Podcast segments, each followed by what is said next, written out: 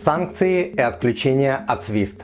Что делать? Итак, существует несколько вариантов отключения России от SWIFT поэтапное отключение, когда SWIFT будут отключать система значимым банкам и отраслям, и полное, когда от SWIFT отрубят вообще всю страну, всех контрагентов, а заодно, например, и карты MasterCard и Visa, что было сделано в Иране в свое время, не так давно, кстати. Но опытные стратеги никогда не используют все козыри и карты сразу, поэтому мне кажется, что Запад пойдет все-таки по первому пути, то есть поэтапное отключение SWIFT. Если при этом не отключат MasterCard и Visa, большая часть людей в моменте не почувствует больших изменений. Карты на территории России будут работать, переводы будут осуществляться, деньги можно будет снять в банкоматах и так далее. По поводу долларовых счетов и долларов. Я думаю, что первое время точно проблем с обменом не будет. Другое дело, что курс будет атомный. А вот со временем хождение доллара из-за его дефицита, если Россию полностью отрежут от долларов, могут реально ограничить. Но самое страшное все-таки это долгосрочный эффект от санкций и отключения от SWIFT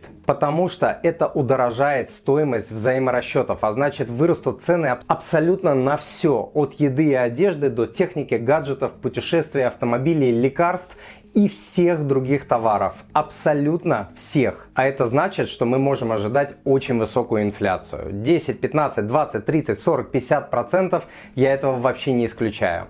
Если ранее я давал прогноз по курсу доллара как 200 рублей за доллар до 2030 года, то сейчас, думаю, смело можно говорить, что это может произойти намного раньше. Если доллар будут ограничивать на уровне государства, то вернется черный рынок, на котором доллар будет стоить в разы больше, чем официальный курс. Именно это и произошло в Иране. Кстати, у меня на YouTube канале есть большой разбор видео по поводу отключения России от SWIFT. Снимал я его в мае 2021 года, если не ошибаюсь. Не поленитесь, посмотрите. Это касается сейчас абсолютно всех. Что же делать? Если у вас в закромах нет десятков миллионов долларов и складов из золотых слитков, то принять какие-то меры на много лет вперед все равно не удастся. Что бы вы ни сделали, это может помочь вам только в течение нескольких недель и месяцев. Тем не менее, какие-то шаги можно сделать сейчас, чтобы решить нарастающие проблемы в моменте. Например, можно открыть счет в рублях и долларах, если нужно, и банковскую карту в банке, который не попал под санкции. Далее, можно открыть карту МИР в одном из банков, который не попал под санкции. Карта МИР не использует инфраструктуру MasterCard или Visa. Далее, можно снять часть денег в долларах или хотя бы в рублях, чтобы лежали под подушкой на случай различных перебоев в системах оплаты магазинов и контрагентов. Я оцениваю риск того, что государство или банки могут отобрать считать наши деньги как близкие к нулю. Могут быть лишь временные сложности с доступом к деньгам, к валюте, с оплатами и так далее. Бежать и покупать доллары сейчас, думаю, уже поздно. Ценник уже просто сумасшедший, хотя кто знает, может доллар улетит вообще в космос. Это нужно было делать ранее. Как очень-очень много лет я говорил, что покупайте доллар каждый месяц по любому курсу. Далее, сейчас не нужно совершать крупных покупок, по моему мнению. В периоды неопределенности самое лучшее это кэш, это живые деньги. Далее, переводы внутри России будут работать в штатном порядке, включая переводы с карты на карту. Еще важный момент, сделайте архивы важной информации, например, Google и других иностранных интернет-провайдеров. Если Запад и Россия начнут вырубать друг другу интернет-ресурсы, важная информация может оказаться недоступной. Далее, активы на брокерских счетах также не пропадут, но могут быть временные сложности у брокеров, попавших под санкции.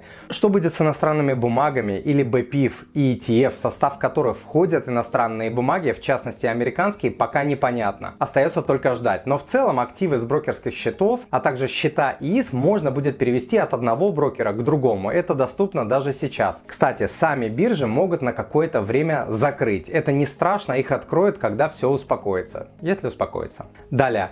Сжимание сжимайте свои расходы. Дальше будет хуже. Долгосрочный эффект от санкций, а их ввели надолго, будет бить по всем фронтам, как я уже говорил. Поэтому сейчас самое время оптимизировать свои расходы до минимума и сберегать кэш. Теперь про инфляцию. Я уже говорил, что инфляция будет только расти и цифры могут вернуться к каким-то, не знаю, 90-м годам, 10, 20, 30, 50, 100 процентов. То есть это вообще не, меня не удивит. Далее, кредиты лучше максимально загасить, особенно дорогие кредиты типа долги по кредитным картам. Впереди сжатие экономики, потеря бизнесов, увольнение, так как сейчас будут разрушены денежные и логистические цепочки.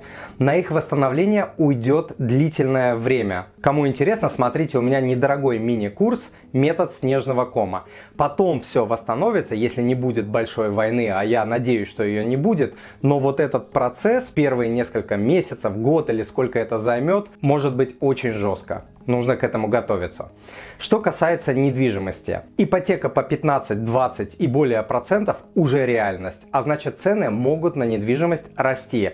В моменте, прямо сейчас, ожидая увеличения цен на недвижимость и падения рубля, люди могут пытаться сохранить свои деньги в недвижке, особенно рубли. Скорее всего, во вторичке, потому что брать на себя сейчас риски застройщика лично я бы не стал. Ведь всем уже понятно, что будет с рублем. Сегодня ночью курс в обменниках, кстати, пробивал 190 рублей за доллар. Те, кто смеялся надо мной, когда я многократно давал прогноз по рублю в 200 рублей за доллар, куда-то пропали и больше не пишут. Странно Странно, наверное, сейчас стоят в очередях в банкомате, пытаясь купить доллары. Далее, сейчас нужно бежать и изучать управление деньгами у меня или не у меня, платно или бесплатно, знание того, что и как делать, особенно в критических ситуациях, очень сильно потребуется в этом году и далее. Помяните мое слово. Паника и суета – это зло. В такие моменты большая часть совершенных действий будут неправильными и убыточными.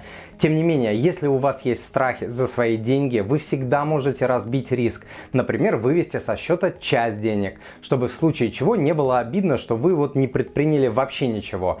Бежать и снимать свои деньги с банковских счетов, с брокерских счетов, продавать все ценные бумаги с убытком и так далее, мне кажется неправильным. Но это мое личное мнение, которое может оказаться ошибочным.